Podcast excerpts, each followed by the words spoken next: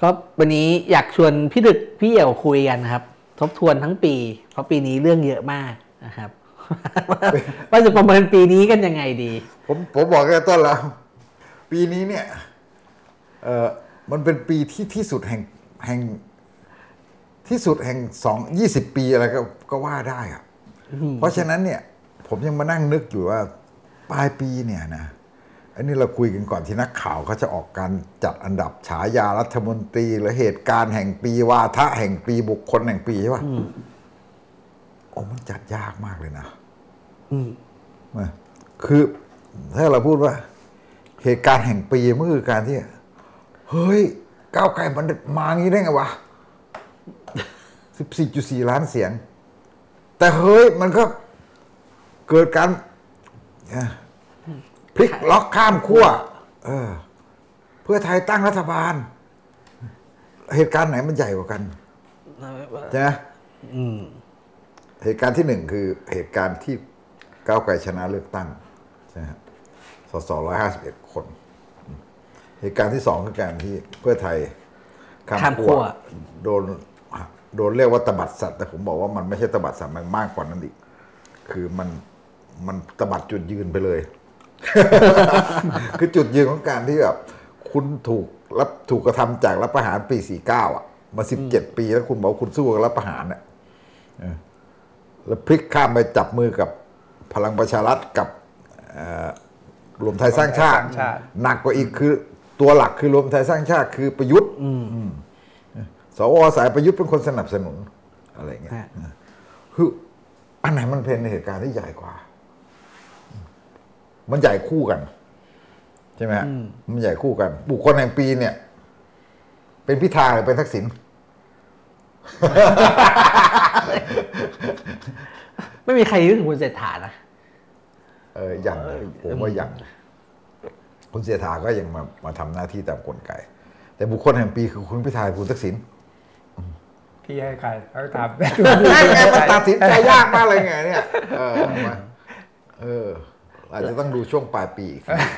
บางคนก็ลือว่าคุณทักษิณจะได้ออกปลายปี ถ้าคุณทักษิณได้ออกเนี่ยอาจจะคว้าตำแหน่งบุคคลแห่งปีเลยแล้วเราผมนะโอเคพี่เอี่ยวครับ ปีนี้ คือผมผมผมอยากเริ่มต้นอย่างนี้อยากมองในแง่ของทั้งปีที่ผ่านมาเนี่ยเอ่อมันมีเหตุการณ์ทางการเมืองเยอะแยะอย่างที่ว่านะแต่ผมมองในแง่ที่ว่ามันเกิดอ่า ข้อสังเกตข้อสรุปอะไรบ้างที่ทำให้การเมืองไทยมันไปอีกอีก step หนึ่งนะข้อแรกที่ผมเห็นก็คือว่าเเลือกตั้งปี 2566 ปีเนี่ยมันได้พัฒนาเรื่องการแข่งขันระหว่างพรรคการเมืองเนี่ยขึ้นมาเป็นการแข่งขันในเชิงจุดยืนทางการเมือง ผมคิดว่าเป็นครั้งแรกด้วยซ้ำไปนะที่ว่าแข่งกันในเรื่องจุดยืนที่ที่ชัดเจนแบบเนี้ยระหว่าง แนวคิดแบบอนุรักษ์นิยม กับแนวคิดแบบเสรีนิยม คือการเมืองไทยผ่านที่ผ่านมาเนี่ยการแข่งในเรื่องเนี่ยไม่เคยชัดเจนหรอก เราไปย้อนดูได้เลย มันแยกมันแยกได้ยากมากในแง่ของแนวคิดจุดยืนทางการเมืองนะแรกนี่นะครับตอนปีห้าเลือกตั้งปีห้าห้าสี่คุณคุณเอ่อคุณยิ่งรักษณ์กับนะคอรับภิสิทธิ์อันนี้ครัก็บก็ไม่ชัดคือคือบ้านเรา ถ้าบอกว่าเป็นประชาประชาธิปไตยแบบแบบเบลอๆมันก็เลยแยกยากระหว่างคำว่าอนุรักษ์นิยมกับเสรีนิยมใช่ไหมที่ผ่านมา แต่สเต็ปที่ที่เห็นความเปลี่ยนแปลงเนี่ยอะก่อนที่จะมาถึงจุดนี้นะผมคิดว่าคือปี 2544 ปี 2514เนี่ยคือการเปลี่ยนแปลงในเชิงการแข่งขันที่นโยบายครับ เพราะว่าถ้าเราย้อนไปตั้งแต่แรกอืมๆ นโยบายพักการเมืองไม่ได้ถูกชูให้เป็นตัวเด่นนะในการเลือกตั้งย้อน 2544 ไปเนี่ยเหมือนที่พูดกันเลยว่า นึกไม่ออกว่าแต่ละพักมันเสนอนโยบายอะไรที่เป็นจุดขาย เพราะส่วนใหญ่ก็ไปลอกแผนสภาพัฒน์แล้วก็มาดัดแปลงให้เป็นภาษาทางการหาเสียง แต่พอปี 2544 เนี่ยมันคือการเปลี่ยนในเชิงแข่งที่ตัวนโยบาย นโยบายเนื่องจากไทยรักไทย หลังจากนั้นอะก็ทุกพรรคก็เลยคิด เป็นนโยบายนะเป็นแบบคราวนี้ไม่ใช่สภาพัฒน์แล้วคิดพรรคคิดของตัวเองขึ้นมาแล้วเยอะแยะแต่แต่ปี 2566 มันขยับมาอีก step หนึ่งที่บอก ซึ่งจะบอกว่ามันก้าวหน้าขึ้นก็ก็ก็ได้นะ ผมว่าเหมือนเหมือนโลกที่เจริญแล้วว่าในที่สุดมันจะคือสองขั้วทางการเมืองที่มันแข่งกันอยู่อย่างเงี้ยอืมอยู่ที่ว่าคลื่นทางการเมืองกระแสความนิยมทางการเมืองในแต่ละช่วงอะ มันเอนไปทางไหน มันเอนไปทางอนุรักษ์ หรือเอนมาทางฝั่งเสรีนิยม อย่างตะวันตกเองบางช่วง ก็กลายเป็นว่าฝ่ายฝ่ายขวาครับขึ้นมาอะไรอย่างเงี้ยนะหรือบางช่วงเอ้ยซ้ายขึ้นมา อันเนี้ยมันก็จะสลับกันไปแต่ทั้งหมดเนี่ยอยู่ในกติกาอยู่ในกรอบของหลักการประชาธิปไตยครับ อันเนี้ยอันนี้ข้อสังเกตแรกที่ผผมมผมเห็นถามนะเพิ่มจากเพิ่มเพิ่มนิดนึงครับพี่พี่เอ๋อย่างนี้พี่พี่เอ๋ว่าไงครับ คือตอนที่แข่งกันจริงๆเนี่ยมันก็มีก้าวไกล มีเพื่อไทยแล้วก็มีอะรวมไทยสร้างชาติ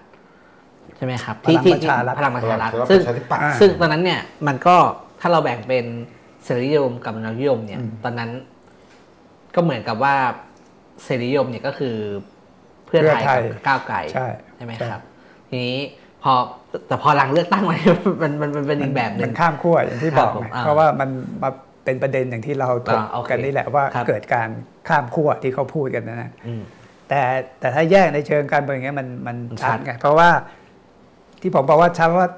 ก้าวไกลเนี่ยมันขับความเป็นเสรีนิยม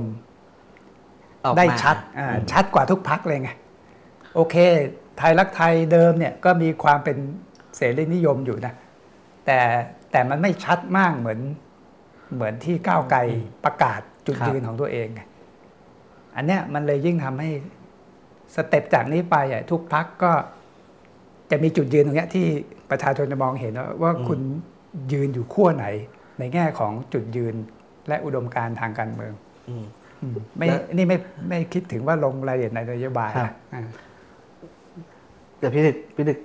เห็นด้วยไหมครับมันมันมันมันมันแบ่งแบบนั้นเพราะคือผมก็จะ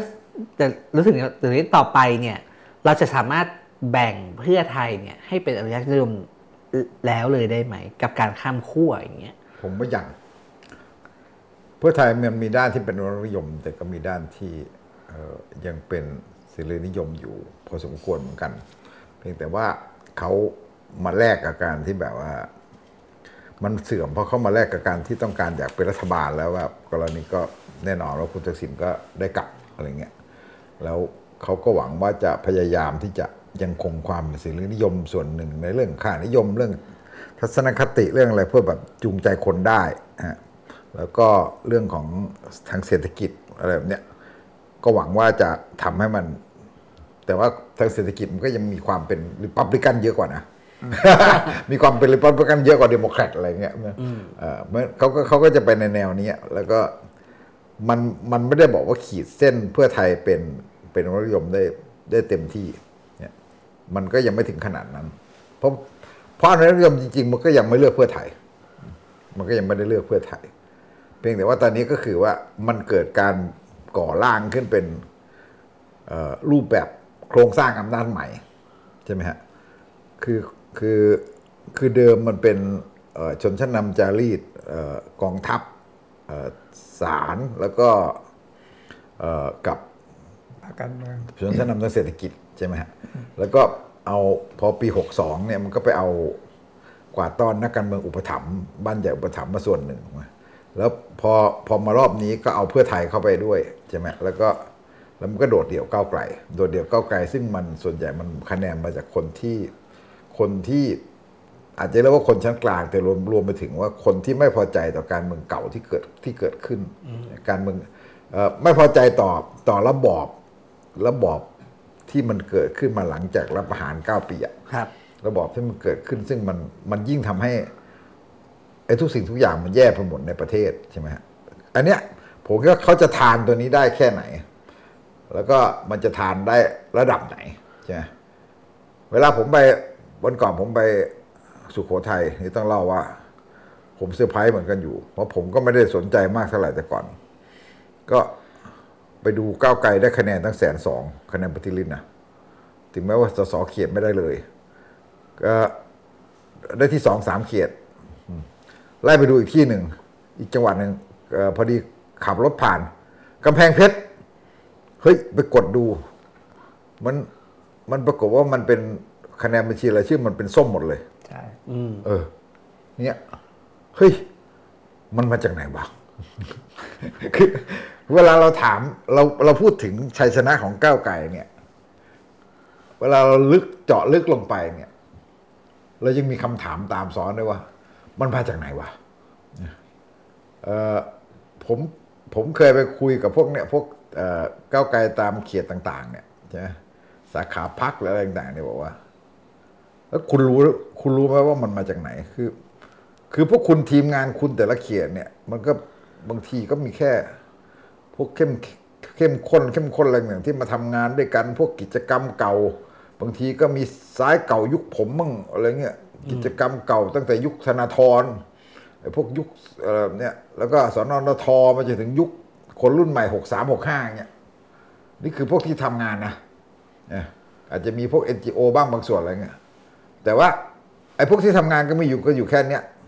แต่ว่าถามว่าเฮ้ยคะแนนทั้งจังหวัดคุณเป็นแสนมันมาจากไหนวะคุณรู้บอกมันมาจากไหนแล้วเขารู้ไหมครับ ผมคิดว่าเขาก็เขาก็มึนเหมือนกันคืออันเนี้ยคือคือคล้ายๆกับว่า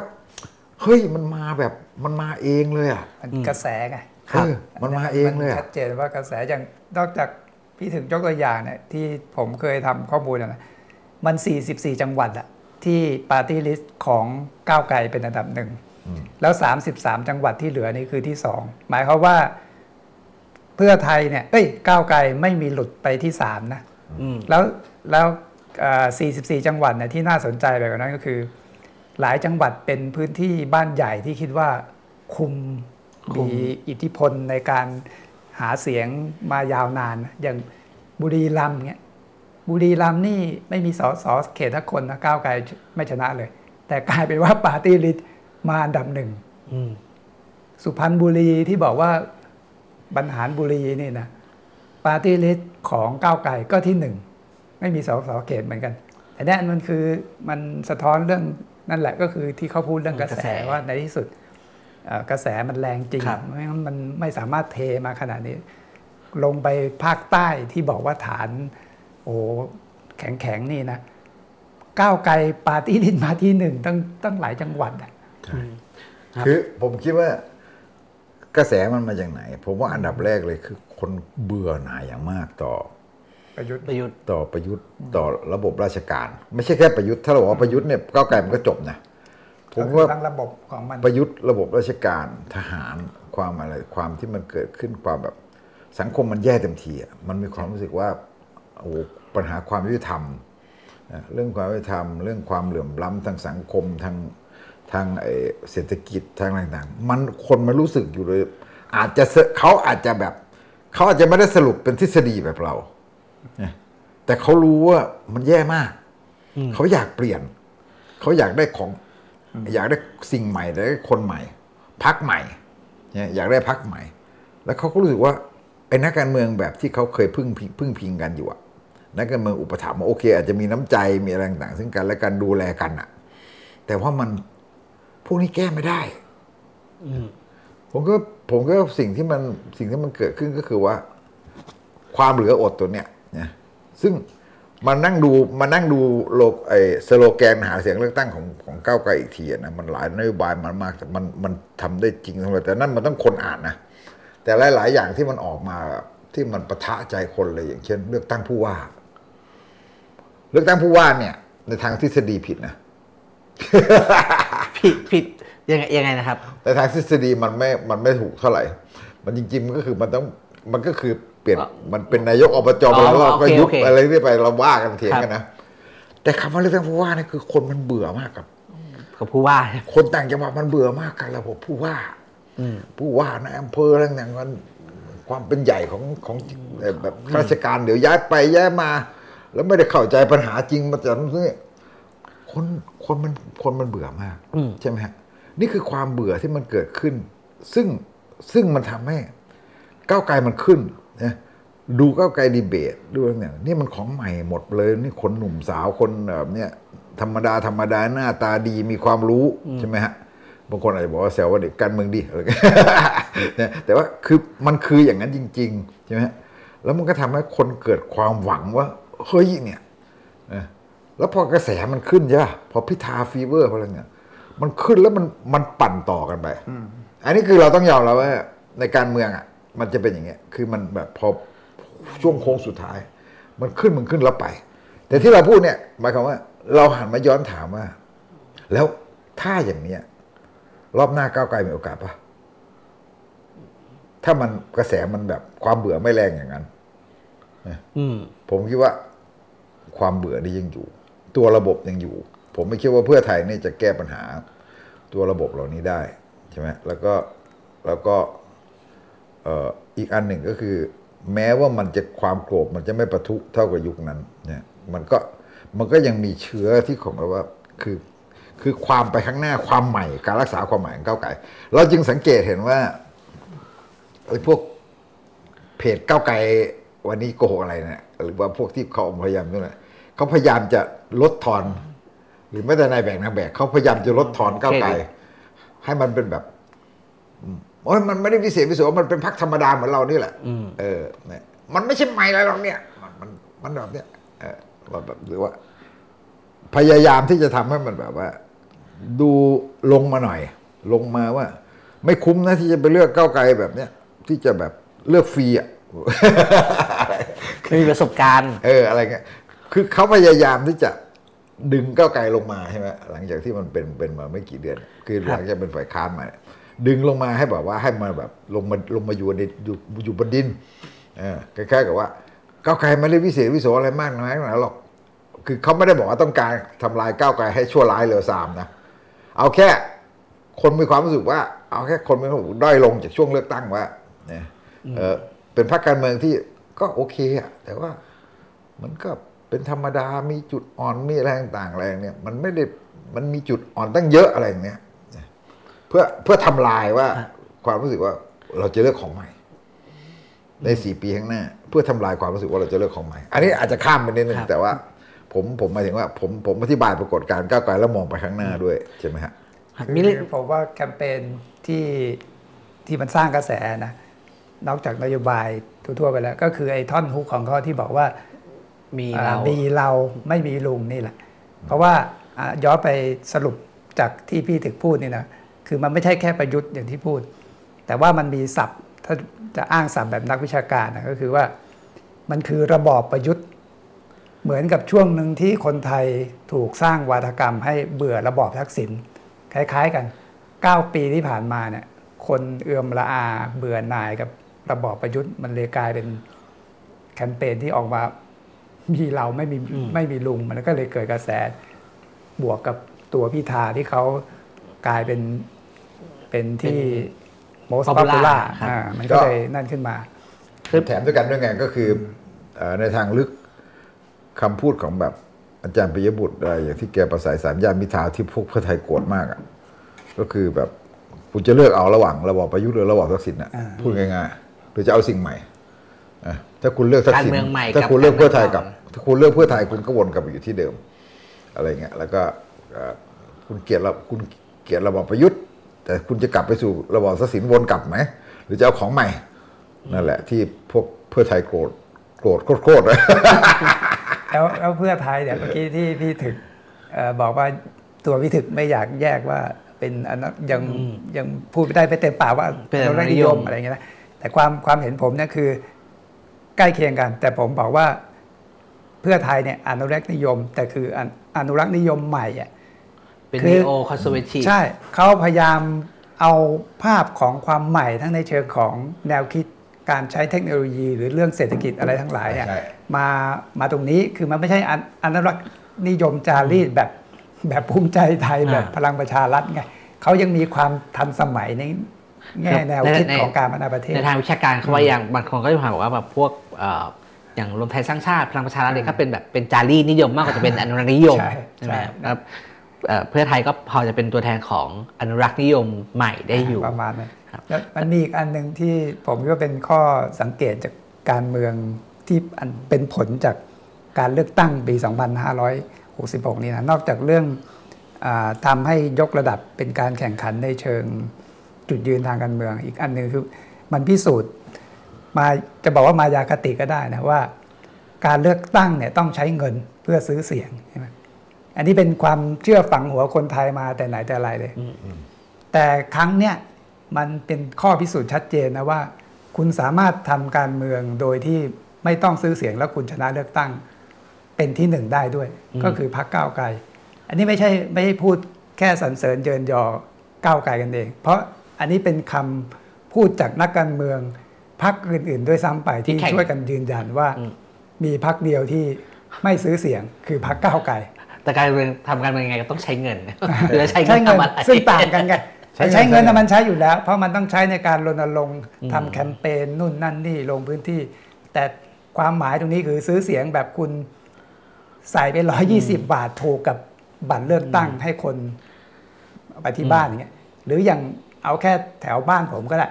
ก็ยังมาแจกอยู่เลยครับแต่ผมไม่ได้รับนะหมายถึงว่าชาวบ้านอืมเขาเล่าให้ฟังเนี่ยก็รู้อยู่ว่ามีการมีการแจก แต่ไม่ใช่ไม่ใช่ก้าวไกลอะครับอันนี้ประเด็นนี้เอ่อเกิดขึ้น ซึ่งเอ่อย้อนกลับไปดูที่ไอ้ข้อร้องเรียนของกกตอีกอันหนึ่งนะมีการร้องเรียนเรื่องเนี้ยหลายเคสนะแต่จนถึงวันเนี้ยยังไม่มีการสืบ สอบอะไร จะมาจะมาบอกว่า เอ้ยนี่ไงก็การเมืองรอบนี้ซื้อเสียงน้อยเลยเลยถูกจับได้น้อยเลยไม่ใช่ได้แล้วมันคือก้าวไกลก้าวไกลเนี่ยเขาไม่ได้ซื้อเสียง มันมีประเด็นหนึ่งที่พี่ตึกกับพี่หยองพูดเรื่องไอ้กระแสใช่ไหมครับ แล้วก็ปัจจัยหนึ่งที่มันมีผลเยอะมากคือรอบนี้คือพวกโซเชียลมีเดียต่างใช่ๆครับคือแต่ก่อนเนี่ยเอ่ออันนี้ผมคุยกับคุณปราบเลาเลาเลาหะโรจนพันธ์เขาก็อธิบายอย่างเงี้ยเขาบอกว่าคือคำถามคลาสสิก คนที่ทำแคมเปญทางการเมืองก็คือว่าออนไลน์เนี่ยมีผลต่อโลกจริงไหม ความ popular ในโลกออนไลน์มีผลต่อคะแนนเลือกตั้งจริงหรือเปล่าเหมือนที่คนแซวคุณพิธาว่าเป็นอืมนายกนายกโซโซเชีเชียยลลใช่ไหมครับเปล่าเขาที่ไรน่าสนใจเขาเขาบอกว่าหนึ่งเนี่ยตอนนี้คนส่วนใหญ่มันเข้าถึงโลกออนไลน์แล้วฉะนั้นการเมืองเออออนไลน์เลยน่าจะส่งน่าจะส่งผลต่อโลกจริงอยู่ แต่ว่าด้วยกลไกแบบไหนปราบเขาอธิบายว่า คือปกติเวลาเราทำคอนเทนต์การเมืองครับ จริง ๆ มันแค่ประมาณสักหนึ่งเปอร์เซ็นหรือสามเปอร์เซ็นของคอนเทนต์ทั้งหมดฉะนั้นถ้าการไอถ้าคอนเทนต์ในโลกออนไลน์จะส่งผลต่อการเมืองโลกจริงเนี่ยคือมันต้องเลี้ยงกระแสให้ได้เป็นเดือน เพราะมันก็ต้องสะสมไปเรื่อยครับจากหนึ่งเปอร์เซ็นพรุ่งนี้บวกอีกหนึ่งเปอร์เซ็นวันต่อไปบวกอีกหนึ่งเปอร์เซ็นจนมันกลายเป็นแบบ mass จริง ๆ ถ้าเกิด viral อะไรขึ้นมาแค่แบบว่าสองสามวันน่ะ อันนั้นจะไม่ส่งผล เขาว่าก้าวไกลเนี่ยทำสำเร็จ ในแง่นี้ ซึ่งประกอบกับการที่มันมีดีเบตอะไรพวกนี้เยอะด้วย มันมีดีเบตครับ มันมีอะไรให้แบบว่าตัดเอาไปลงใช่ใช่ โซเชียลเต็มไปเต็มไปหมดใช่ไหมครับคอน content ของก้าวไกลเนี่ยมันก็เลยแบบเต็มโลกออนไลน์แล้วคุณก็ต้องยอมรับว่าคุณพิธาเนี่ยรวมถึงคนอื่นของก้าวไกลเนี่ย คุยกับคุยเก่งอะพูดเก่ง อ่าสื่อสารเป็นสื่อสารสื่อสารเป็นได้ไม่ใช่คุยเก่ง ใช่ครับ สื่อสารสื่อสารเป็นแล้วมันสื่อสารเป็นแล้วมันจับใจคน ครับ ซึ่งอันเนี้ย พอมันหมดเวทีดีเบตมันมันมันไม่มีเวทีสื่อสารโดยตรงอะมันต้องไปสื่อสารผ่านสื่ออะอันเนี้ยที่สื่อมาเที่ยวสรุปย่ออะไรต่างๆเนี่ยมันอันนี้อันนี้มันก็เลยทำให้ก้าวไกลเนี่ยมันเสียเปรียบเหมือนกันนะอืมเพราะว่าเวทีเวทีสื่อสารที่ผมคิดว่าในช่วงช่วงสี่ห้าวันใช่ป่ะที่ของการเลือกตั้งอะไรต่างๆเนี่ยสื่อก้าวไกลไปสื่อสารโดยตรงกับประชาชน ผ่านเอ่อผ่านเวทีดีเบต ผ่านคลิปผ่านอะไรต่างๆของการหาเสียง ในช่วงที่คนสนใจมากที่สุด แบบแบบว่าพอเวลาที่มันแบบเอ่อช่วงหลังๆเนี่ยคือคล้ายๆกับว่า มันไม่ได้สื่อสารตรง มันมันมาจากสื่อบ้างอะไรบ้างจากกระแสจากดราม่าครับใช่ไหมฮะอย่างเช่นดราม่าก้าวไกลอะไรเนี่ยคือแบบกล่าวหาอันนั้นอันนี้ คนมันก็จะอ่านในหัวข่าว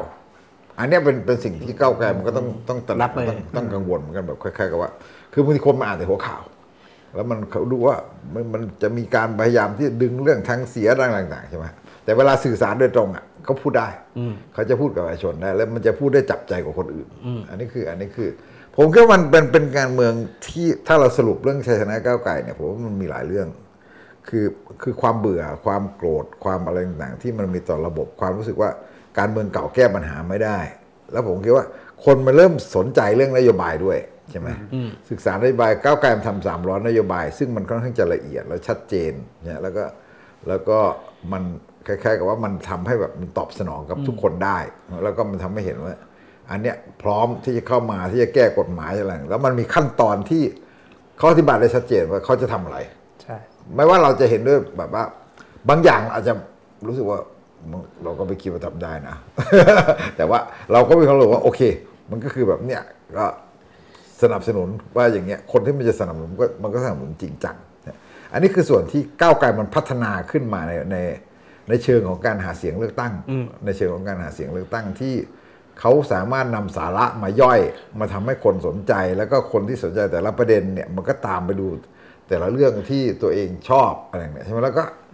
มันมันก็โดดเด่น โดดเด่นเป็นการหาเสียงด้วยนโยบายที่มันแบบดูละเอียดดูชัดดูอะไรแบบนี้ด้วย ผมผมจำไม่ได้แล้วว่าเคยคุยกับใคร คือเขาพูดเรื่องเรื่องนโยบายเหมือนกัน เขาบอกว่าเออจริงๆจากหนึ่งคือเราอยู่ในวิกฤตการเมืองมานาน แล้วคนมันตาม ดีเบตการเมืองเยอะอะอะไรแล้วทีนี้พอพอมาจังหวะพอเป็นเรื่อง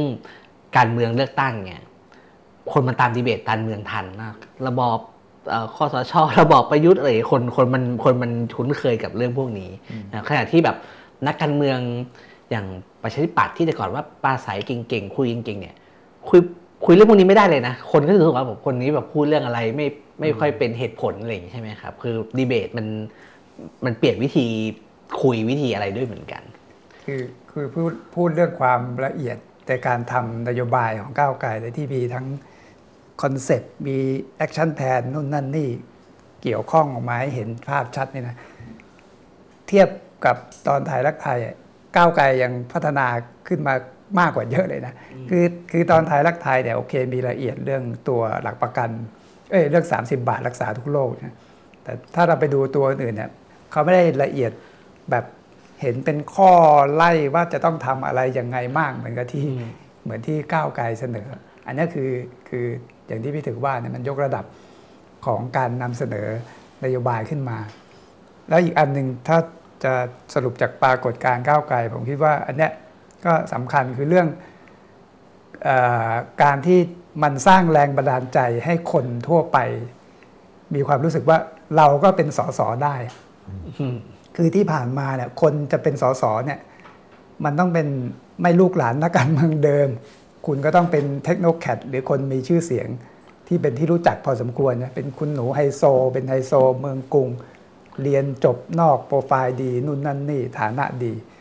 แต่แต่ครั้งเนี่ยผมก็เพิ่งเห็นนะที่ว่า คนธรรมดาที่เราเห็นเห็นกันอยู่เนะ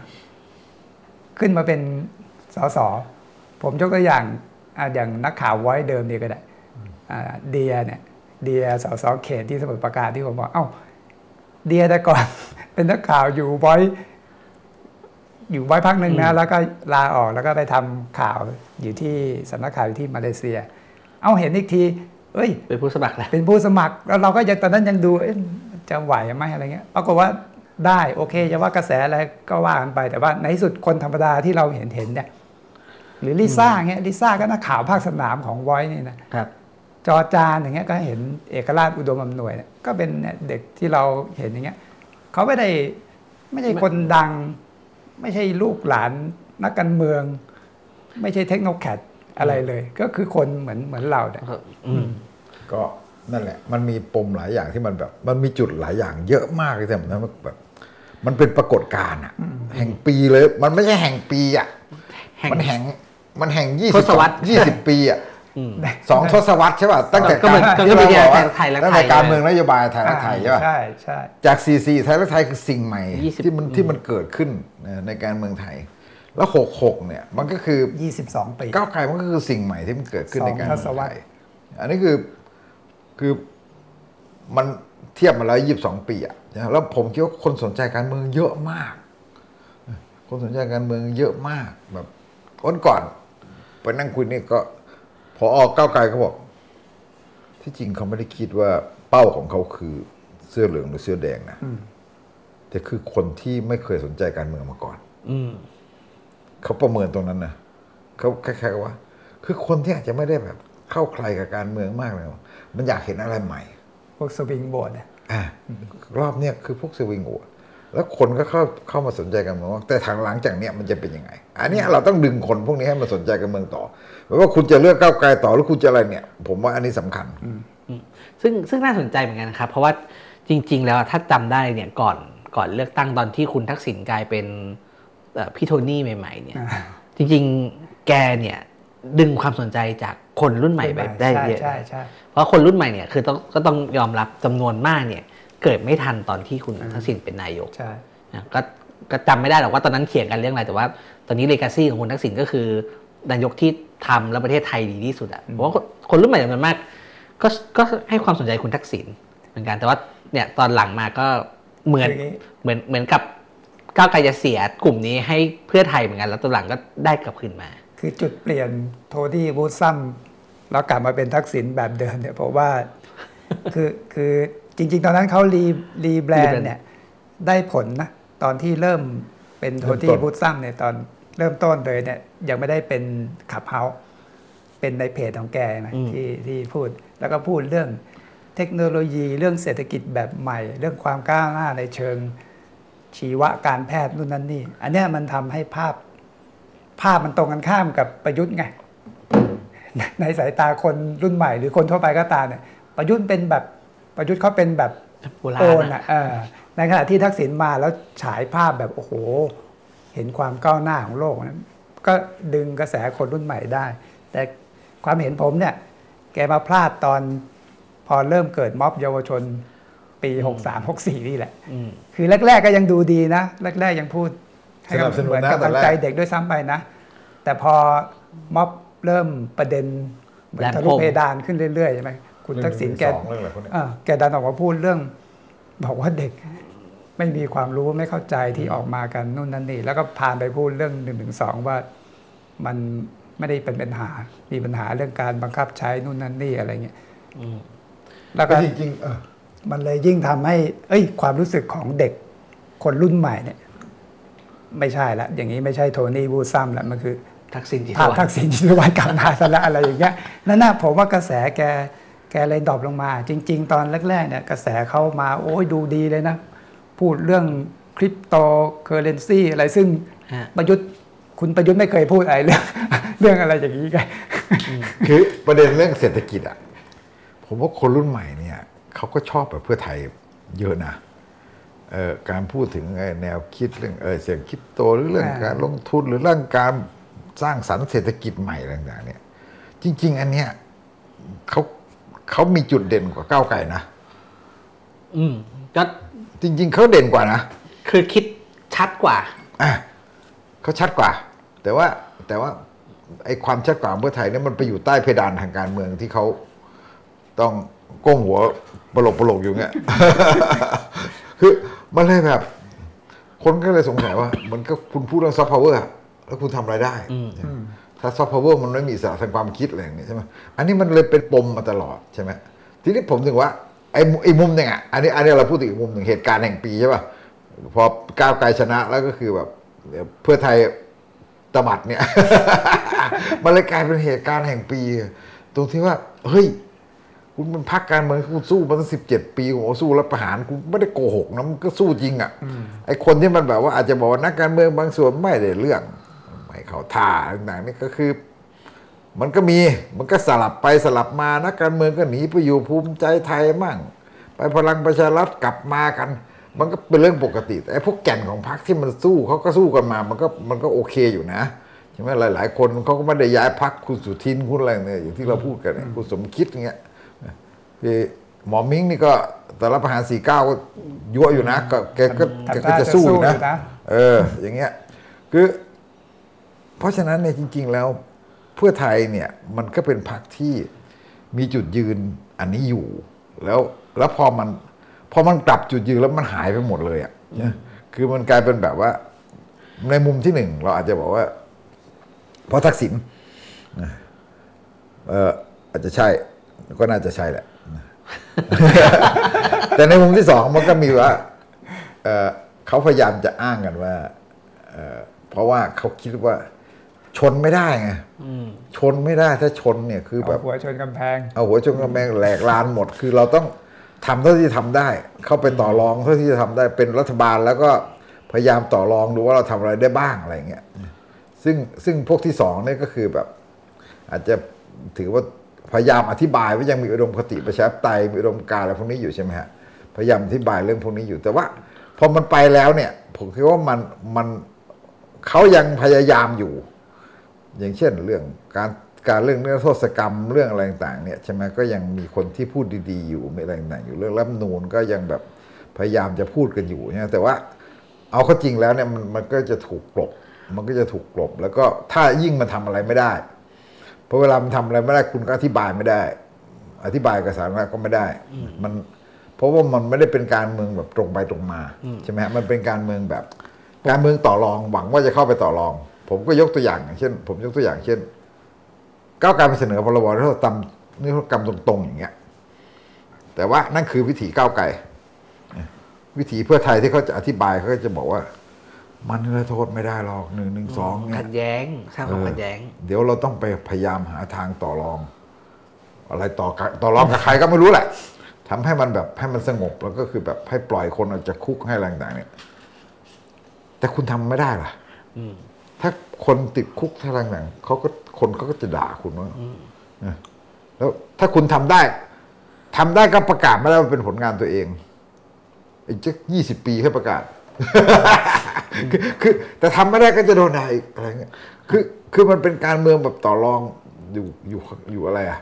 อยู่ในมุมที่มองไม่เห็นอะอืมเออถ้าคุณพยายามจะทำอย่างนี้แล้วแบบ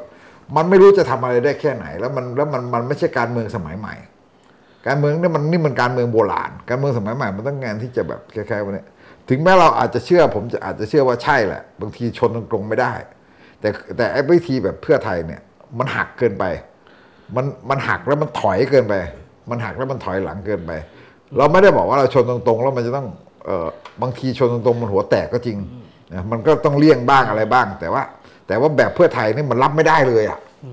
มันรับไม่ได้เลยแล้วมันก็แบบ อันเนี้ย ไม่เพราะว่านั่นไม่ไม่ใช่ไม่ชนนะถอยหลังด้วยไงเพราะในทางหนึ่งโจทย์ของเพื่อไทยมันมันมันก็ยาก เพราะว่าเขาเขามีหลายโจทย์อยู่ในเวลาเดียวกันใช่ไหมคือ เช่นสมมติว่าทั้งหมดเกิดขึ้น แต่คุณทักษิณก็ยังไม่ได้กลับบ้านอยู่ คนก็จะรู้สึกว่า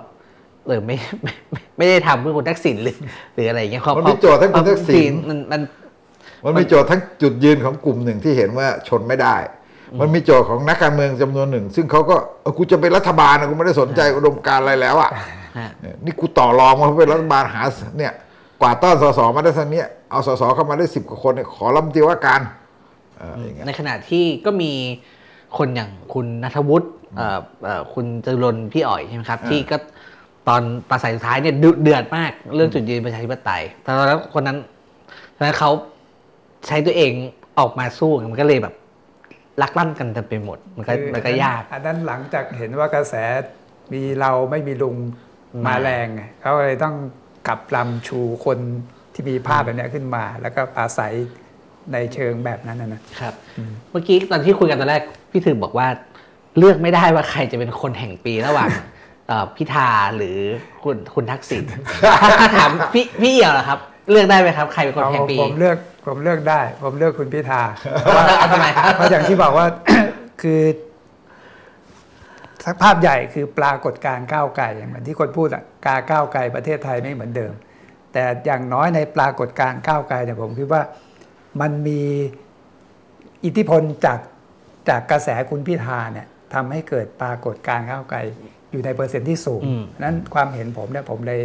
คิดว่าถ้าสมมตินะถ้าจะจัดอันดับกันแบบที่นิยมจัดอันดับเนี่ยอ่าคุณพิธานี่ไม่เกินเลยเลยที่จะยกครับเพราะถ้าเราดูกระแสความนิยมเนี่ยอย่างที่พี่ถึกกังวลเรื่องว่าจะรักษากระแสไปได้นานแค่ไหน เพราะตอนนี้พื้นที่สื่อเนี่ยถูกช่วงชิง เพราะไม่ได้เป็นรัฐบาล แต่เราดูโพลเล็กๆ หรือดูจากการลงพื้นที่ในประเทศต่างประเทศอะไรก็ตามของคุณพิธากระแส ไม่ไม่ได้ตกเลยนะ กระแสตัวของคุณพิธาเนี่ยผมคิดว่ายังยังแทบจะไม่ตกเลย คือสามารถเมนเทนได้ครับอันในแง่ที่บอกว่า ถึงไม่ได้เป็นนายกใช่ไหมบทบาท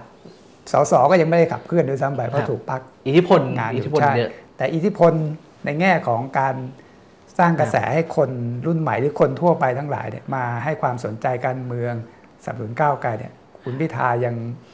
ทรงอิทธิพลสูงครับ แล้วก็จะเป็น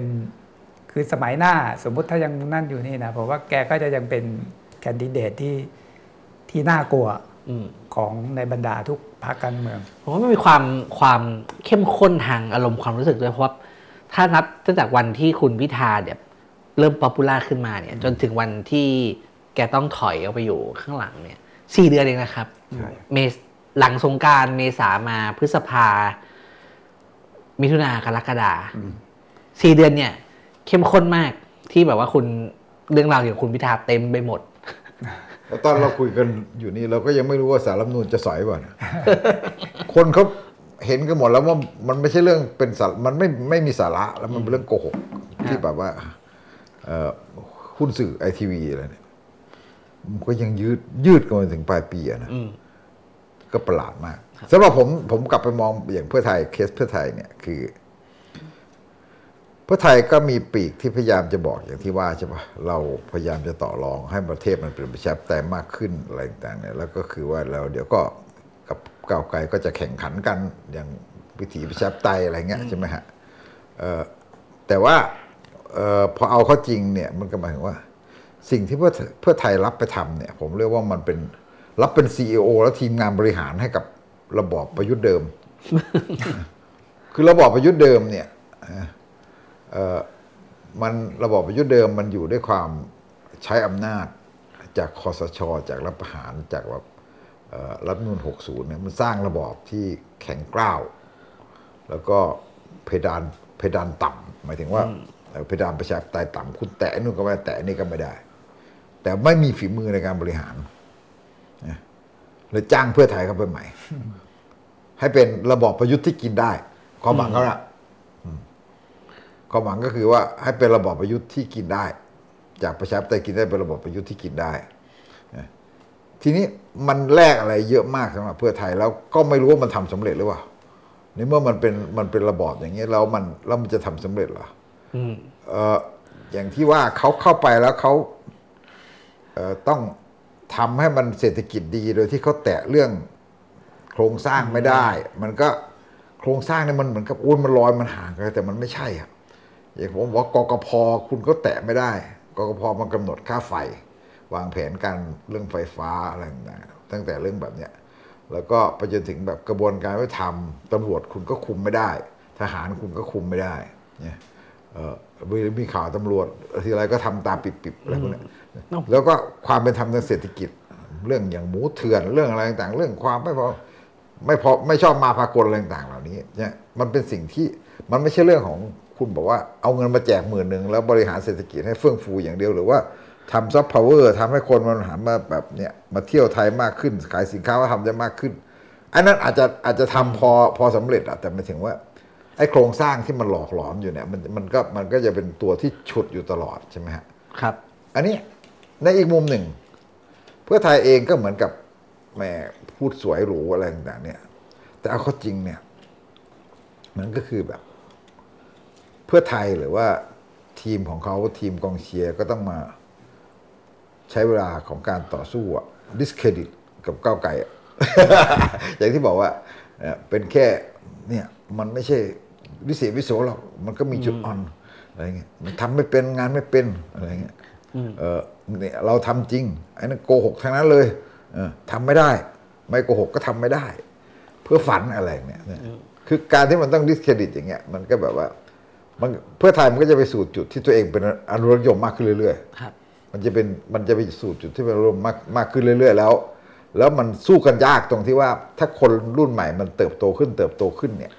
ถึงแม้ว่ามันอาจจะมีความคิดที่เอ่อเป็นผู้ใหญ่สุขุมอาจจะคิดว่า แบบเนี้ยอาจจะถ้าก้าวไกลมากไปอาจจะมุทะลุอะไรมันก็ยังไม่เลือกเพื่อไทยอยู่ดีนะ ผมยังคิดอย่างนั้นไงครับ คือเขาก็ยังเลือกก้าวไกลในส่วนที่เขาคิดว่า แล้วปรับปรุงกับมันอะไรเงี้ยคือผมพอดีพูดถึงประยุทธ์ แล้วก็ระบอบประยุทธ์ ผมนึกได้อย่าง ผมคิดว่าเนี่ยได้ได้ข้อสรุปบทสรุปอีกเรื่องหนึ่งของคุณของตัวคุณประยุทธ์เลยนะนี่คือตัวคุณประยุทธ์เพราะว่าคุณประยุทธ์ วางมือทางการเมืองแบบแบบเป็นทางการที่เป็นรูปธรรมนะข้อสรุปของผมก็คือ ไม่ว่าเราจะชอบหรือไม่ชอบคุณประยุทธ์นะคุณประยุทธ์อาจจะถูกหยามเหยียดเรื่องความไม่ฉลาดในการบริหารประเทศนู่นนั่นนี่นะถูกนั่นมาตลอด แต่เอาจริงเนี่ยถ้ามองในแง่มิติของการบริหารอำนาจทางการเมือง ไม่ว่าจะมีใครอยู่เบื้องหลังแกก็ตาม แต่โดยรวมเนี่ย ผมคิดว่าคุณประยุทธ์เนี่ยเป็นคนที่เก่ง แล้วก็ฉลาดในการบริหารอำนาจอำนาจทางการเมือง เขาอยู่ครับมาได้ถึง 9 ปี แล้วจริง ๆ ก่อนหน้าเนี่ยการเดินเกมของแกก่อนจะมาถึงขึ้นมาเป็นนายกอยู่ 9 ปีเนี่ยก็มีการเดินเกมมาก่อนหน้านี้แหละถ้าเราไปย้อนดูประวัติศาสตร์การเมืองเนี่ยอืมนั่นหมายความว่าเขามีมีความฉลาดอะในการที่จะวางกลยุทธ์ แล้วก็ บริหารอำนาจเมื่อคุณได้มาแล้ว แล้วอย่างที่เราเห็นน่ะแกลงภาษาการเมืองบอกลงจากหลังเสือโดยไม่ถูกเสือกัดอะเออที่เป็น งั้นปีนี้เราจะให้ประยุทธ์เป็นบุคคลแห่งปีเรานี่มันมีหลายคนนะเนี่ย มันเป็นปีที่สับสนมากเลยนะคือแบบเนี่ยมันมีตั้งแต่พิธาเมื่อทักษิณนะเออมันก็มีแบบมีประยุทธ์มีเศรษฐาอะไรอย่างเงี้ยใช่ไหมหรืแล้อวก็ว่าคุณคุณคุณคุณประยุทธ์นี่ก็น่าสนใจ เพราะว่าแกเป็น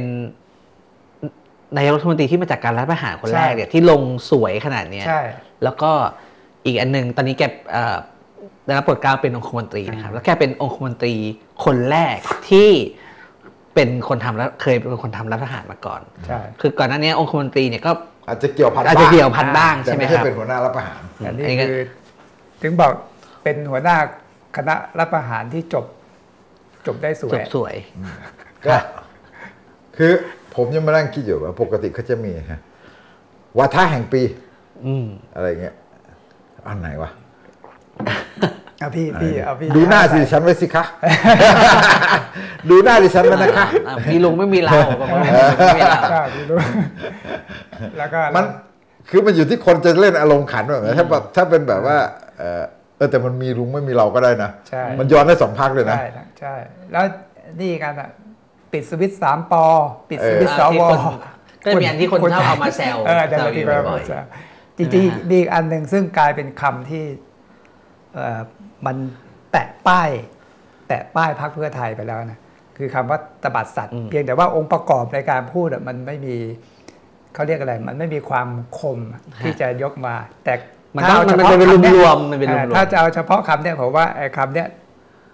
เป็นคำแบบแผงปีกไปกันเอาแต่คือพี่อ้วนเนี่ยเป็นคนพูดเองเลยนะ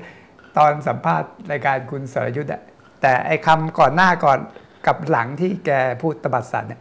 มันมันไม่สมูทไง มันก็เลยคนเลยจำไม่ได้ทั้งประโยค แต่คนจำได้เฉพาะพี่อ้วนยอมรับว่าตบัดต้องตบัดสัตว์ก็ทีมจริงๆทีมทีมวันวันเนี่ยก็มีเลือกอะไรพวกนี้เหมือนกันครับมีอันหนึ่งที่เอ่อทีมเลือกแล้วผมชอบมากคือสื่อแห่งปี ทีมพวกผมเลือกไอทีวีอ๋อเป็นยังเป็นสื่อปีอยู่เออเป็นสื่อแห่งปีเป็นส่วนที่ทำให้พิธาสะดุดแล้วนี่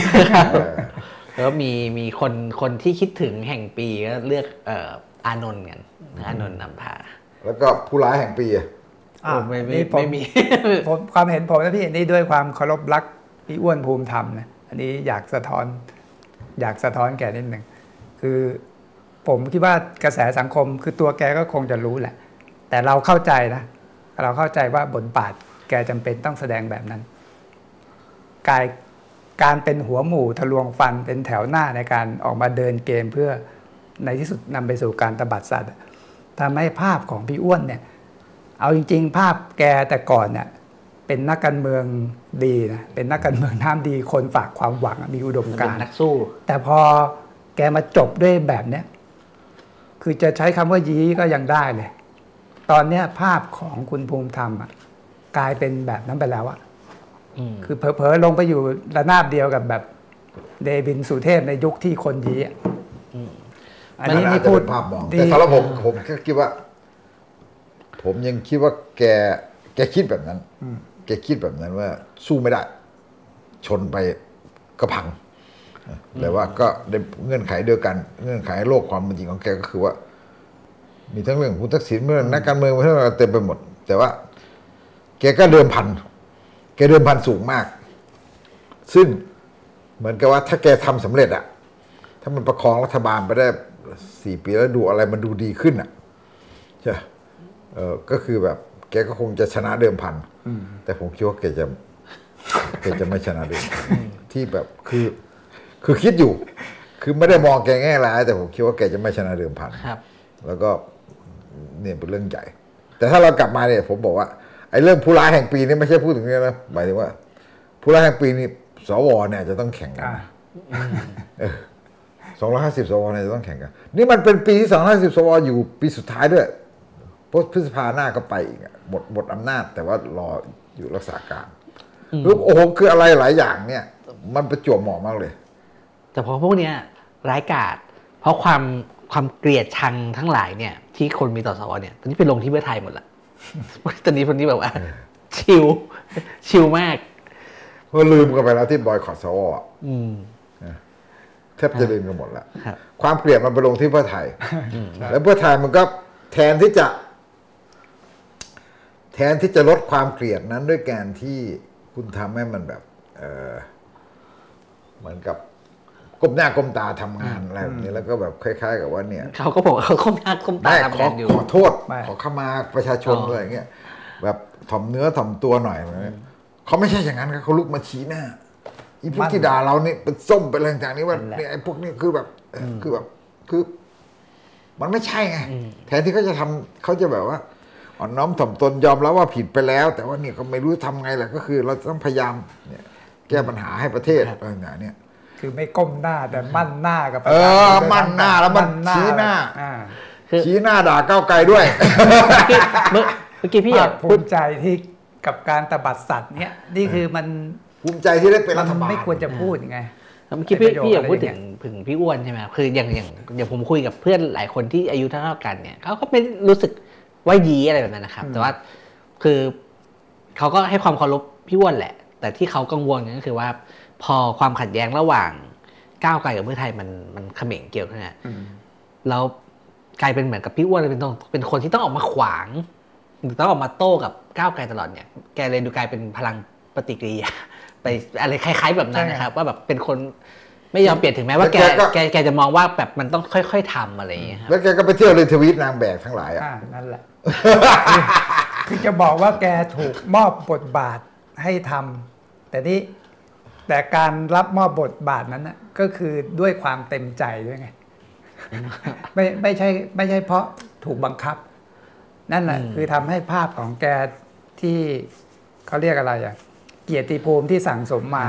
มันถูกลดทอน จากเนี้ยผลจากเรื่องนี้เลยไอ้ถ้าถ้ามีใครทำโพลนะเอ่อสมมติมีการทำโพลสรุปนักการเมือง ที่ที่แต่ก่อนนัจะชอบหวังทำกันอะไรนะเงี้ยนู่นนั่นนี่ผมว่าพี่อ้วนน่ะติดอันดับ top five top three เผลอๆคือ topคือผมเข้าใจแก เวลาแกอธิบายอะไรพวกเนี้ยอย่างที่บอกว่าคล้ายๆกับว่าจำเป็นต้องทำอย่างนี้ เพราะแกคิดว่ามันปะทะไม่ได้สู้ไม่ได้ แกอธิบายว่าเราแพ้มาตั้งแต่6ตุลาแพ้มาตั้งแต่ตอนยุคเข้าป่าทำ NGO แกก็ไปมาถึงไหนอะไรเงี้ยแกก็บอกว่าเนี่ย การเมืองมันต้องคิดถึงเป้าหมายถึงอะไรแบบว่า คุณจะเอาแค่ไหนแล้วแบบว่า มันบางทีมันทำไม่ได้ก็ต้องยอมรับว่ามันไปไม่ได้ต้องเอาเอาเท่าที่ได้ไว้ก่อนอะไรเงี้ยนะแต่ว่าไม่เห็นด้วย คือผมคิดว่าเออมันมันผิดตรงที่ว่า ถ้าแกเดินมาเดินมาแนวทางนี้พักเพื่อไทยมันประกาศตั้งแต่ต้นว่า เราจะประนีประนอมนะครับ กับทุกอำนาจ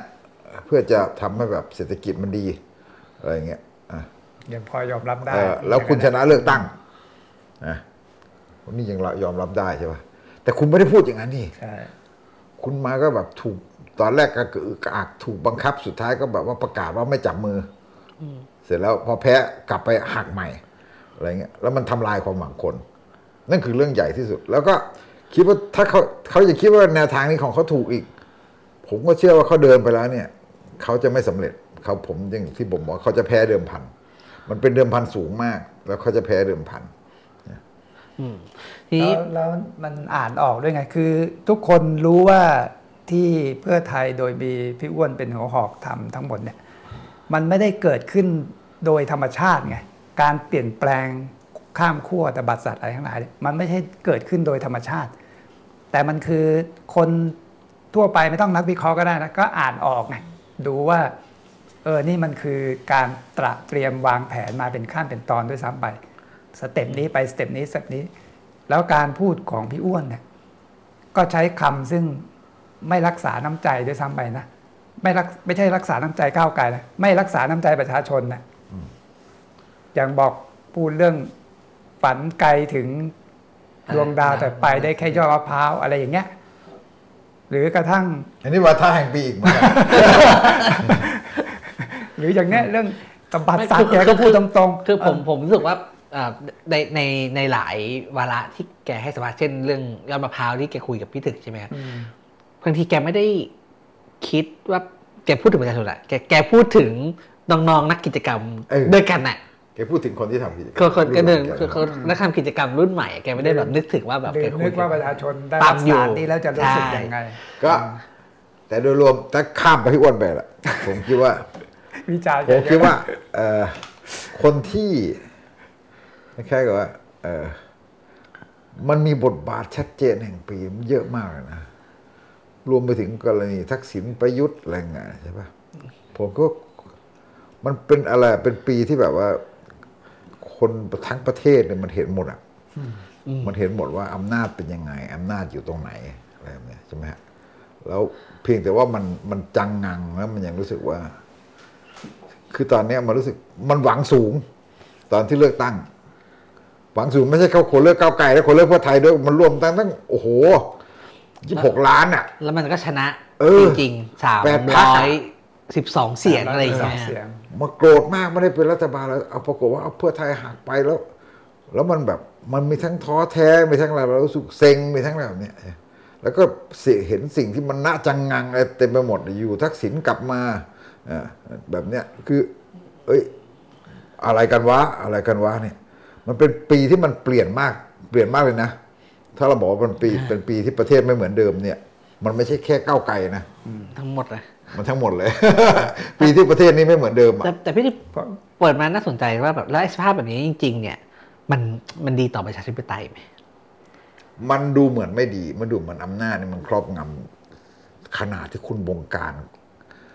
ให้รัฐบาลที่ประชาชนเลือกมายี่ยี่ยี่หกล้านเสียงอะ มันแตกออกไปได้อะใช่ปะมันบงการขนาดนี้ได้ ผมคิดว่าคนมันเห็นหมดละแต่ว่าแต่เพียงแต่ว่า ไม่รู้จะทำยังไง เพียงแต่ว่าจังหวะอย่างเงี้ย คือ จังหวะของของเรื่องแบบมันมันเรื่องแบบมันต้องรอจังหวะ มันจะไปสู่จังหวะจุดจุดไหนจังหวะไหนใช่ปะฝั่งเขาเองเขาก็หวังว่าจะทำให้มันเป็นระบอบที่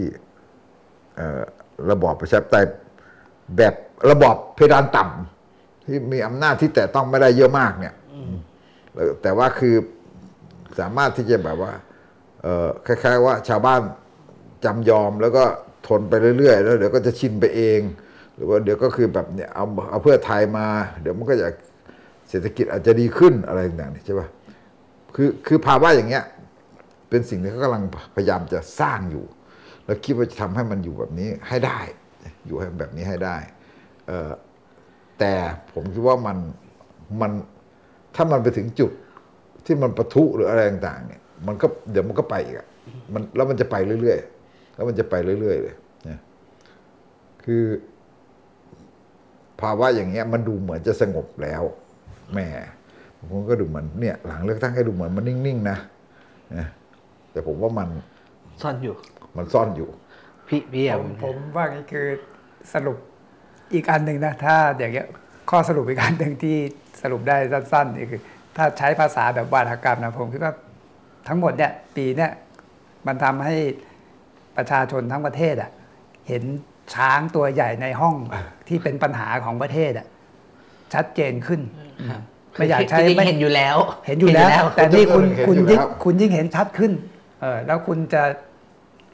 จะหาทางจัดการอยู่ร่วมกับช้างอยู่ร่วมกับช้างตัวใหญ่ในห้องเนี่ยยังไงอืมคือเห็นอยู่แล้ว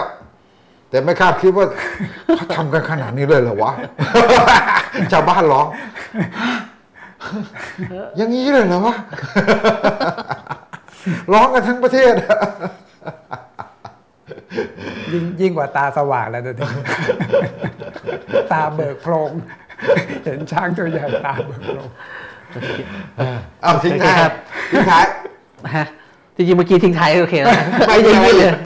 ครับจริงๆไม่มีอะไรนะครับวันนี้เซอร์ไพรส์แห่งปีโอ้โหยังมีอีกนะ มีอะไรครับเซอร์ไพรส์กลางปีท่านอ้นอุ้ยเออเห็นไหมแม่จริงๆตอนแรกว่าจะจบแล้วติดต่อเลยครับท่านอ้นเออ นี่คือเราตามข่าวดูหรือความตื่นตาตื่นใจมากเอ่อ ล่าสุดก็คือแบบเนี้ยนะก็ซื้อหวยคคนก็หวยอั้นกันเป็นแถวเลย ผมผมผมผมจำได้วันวันนั้นเนี่ยไอผมนอนหลับไปแล้ว แล้วก็ตื่นขึ้นมาตอนเที่ยงคืน แล้วก็เปิดทวิตเตอร์มาเฮ้ยเกิดอะไรขึ้นวะคือคือเราหลับไปแค่แบบชั่วโมงชั่วโมงเดียวอะแล้วบอกว่าทวิตเตอร์มาทวิตเตอร์มาพึบพึบพึบพึบพึบแล้วแบบว่าเรานึกถึงฉากแบบว่าที่เป็นซีรีส์อะไรอย่างงี้ใช่ไหมครับ กำลังจะเดิมดำเนินมากำลังเข้มข้นแล้วแล้วฉากตัดมาแบบว่าท่านอ้นเดินลงมาถึงสนามบินแล้วก็บอกว่าสวัสดีครับ แล้วก็ซีรีส์ก็จบติดตามสอง season หน้าเพราะว่าแฟนซีรีส์นี่โอ้ต้องต้องรอ season ใหม่แล้วดูแวบแรกนะ ผมส่วนตัวผมผมยังไม่แน่ใจนะ ผมต้องดูละเอียดอีกทีในคลิปว่าดูป้ายรอบๆอะเอ้ยใช่สนามบินในไทยแน่นะ แบบดูแล้วดูอีกขยี้ตาแล้วขยี้ตาอีกเหมือนกันว่าจริงเซอร์ไพรส์แห่งปีจบ